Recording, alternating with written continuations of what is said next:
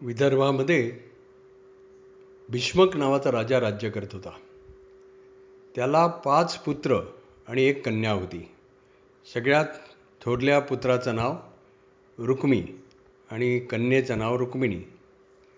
रुक्मिणी ही लग्नाची झाली वयात आली तेव्हा तिचं स्वयंवर करायचं रुक् भीष्मकाने ठरवलं. पूर्वी स्वयंवरासाठी सर्व राजांना बोलवण्यात यायचं आणि मग त्यांच्यापैकी कोणाला तरी नि निवडून ती राजकन्या त्याच्याशी विवाहबद्ध व्हायची. या स्वयंवरामध्ये रुक्मिणी असं ठरवलं होतं की रुक्मिणी ही शिशुपालाला द्यायची. शिशुपाल हा चेदी नगरीचा राजा होता. त्याने त्या रुक्मिणी असं ठरवलं होतं की रुक्मिणी ही चे चेदी नरेश शिशुपालाला द्यायची. पण रुक्मिणीची तशी अजिबात इच्छा नव्हती. तिनं मनोमन श्रीकृष्णांना वरलं होतं. श्रीकृष्णाचं चरित्र ती लहानपणापासून ऐकत आली होती आणि तिची अशी इच्छा होती की आपण श्रीकृष्णाशी विवाहबद्ध झा व्हावं. म्हणून तिनं श्रीकृष्णाला एक पत्र लिहिलं. त्याच्यामध्ये असं लिहिलं की हे श्रीकृष्णा तुमचे गुण आणि तुमचं रूप याचं वर्णन मी लहानपणापासून ऐकत आलेले आहे आणि मी मनोमन तुम्हाला वरलेलं आहे. त्यामुळे माझी अशी इच्छा आहे की तुमच्याशी माझा विवाह व्हावा.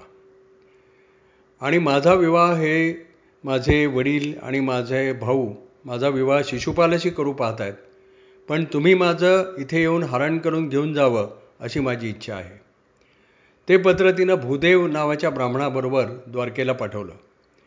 श्रीकृष्णाने ते पत्र एकदा वाचलं दोनदा वाचलं आणि ते स्वतःचीच हसले. आणि त्यांनी असं ठरवलं की आपल्यावर मनापासून प्रेम करणाऱ्या रुक्मिणीला आपण रुक्मिणीची इच्छा ऐकाय इच्छा मानायची आणि ती सांगती आहे त्याप्रमाणे कुंडिनपूरला जाऊन तिचं हरण करायचं. इकडे स्वयंवराची तयारी झाली. सर्व राजांना निमंत्रणं गेली. सर्व राजे त्याच्यामध्ये चेदी नरेश शिशुपाल होता मगध नरेश जरासंध होता. अशा सगळ्या राजांना स्वयंवरासाठी बोलावलं गेलं. फक्त द्वारकेच्या श्रीकृष्णाला निमंत्रण नव्हतं. कारण रुक्मिणीची अशी इच्छा होती की श्रीकृष्णाला मुळीच रुक्मिणी द्यायची नाही आणि त्याच्यासाठी त्यानं त्याचं येणंच त्याला तिथे नको होतं. ठरलेला दिवस उजाडला. रुक्मिणीने असं सांगितलं की मी देवीची पूजा करण्यासाठी देवीच्या देवळात जाती आहे.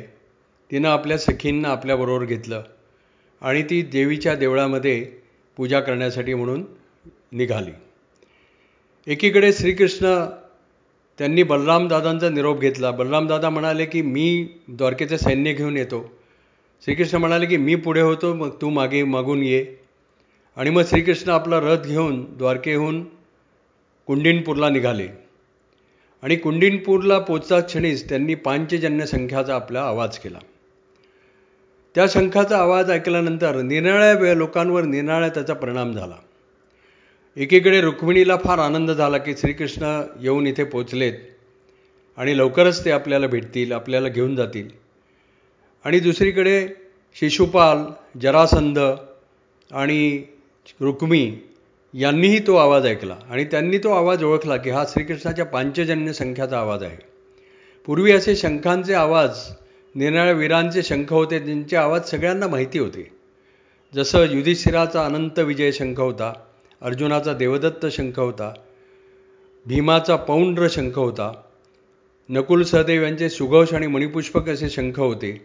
तसंच श्रीकृष्णाच्या पांचजन्य शंखाचा आवाज सगळ्यांना ओळखू आला आणि त्यांच्या लक्षात आलं की आपण जरी बोलावलं नसलं तरी श्रीकृष्णांना कळलेलं आहे आणि ते इथे येऊन पोचलेत ताबडतोब रुक्मी जरासंध आणि शिशुपाल शस्त्रसज्ज होऊन निघाले.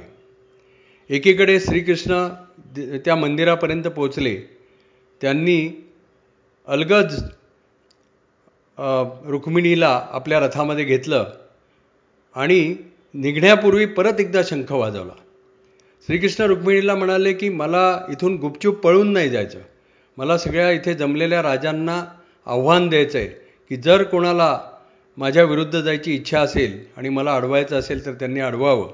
मी रुक्मिणीला तिच्या इच्छेप्रमाणे घेऊन जातो आहे पण कुठल्याही राजाची तशी करण्याची हिंमत झाली नाही. श्रीकृष्ण रथामध्ये रुक्मिणीला बसवून द्वारकेच्या दिशेने निघाले. आणि त्यांचा रथ द्वारकेच्या दिशेने जात असताना एक रथ त्यांच्या मागोमागं घेऊ लागला. तो रथ म्हणजे रुक्मीचा होता रुक्मिणीच्या भावाचा होता.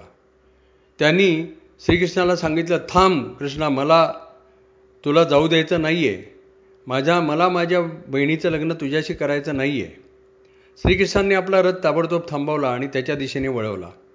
त्यांनी सांगितलं की हे पा रुक्मी मला तुझ्याशी इच्छा क युद्ध करण्याची इच्छा नाही आहे पण जर तुझी तशी इच्छा असेल तर माझी काही हरकत नाही. मग श्रीकृष्ण आणि रुक्मी यांच्यामध्ये युद्ध झालं.